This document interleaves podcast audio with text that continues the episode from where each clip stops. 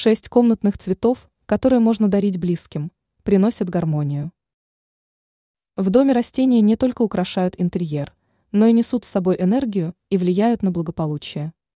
Поэтому стоит вспомнить несколько растений, которые смело можно дарить своим близким, так как они способны привлечь в жизнь удачу и гармонию. Фикус.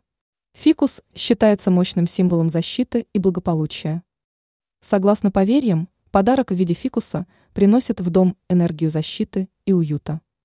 Фикус можно назвать универсальным цветком, но важно помнить о том, что у него есть и негативное значение, поэтому к его размещению стоит подходить ответственно. Сансевиерия. Сансевиерия известна своей способностью отпугивать негативную энергию. Это растение считается прекрасным подарком для тех, кто ценит чистоту в доме. Лаванда. Лаванда не только приносит в дом восхитительный аромат, но и считается символом гармонии и спокойствия. По суевериям, подарок в виде лаванда помогает создать атмосферу покоя.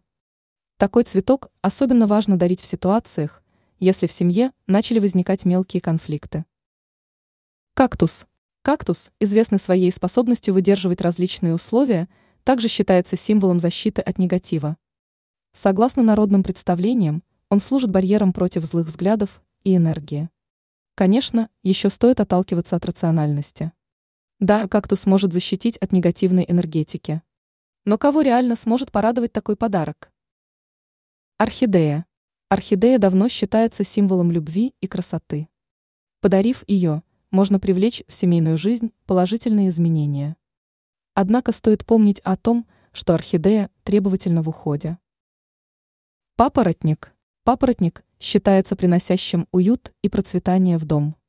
По поверьям, это растение помогает создать атмосферу гармонии и позитива. При этом папоротник нельзя размещать в спальне или гостиной. Ранее мы перечислили вещи, которые нельзя дарить зимой.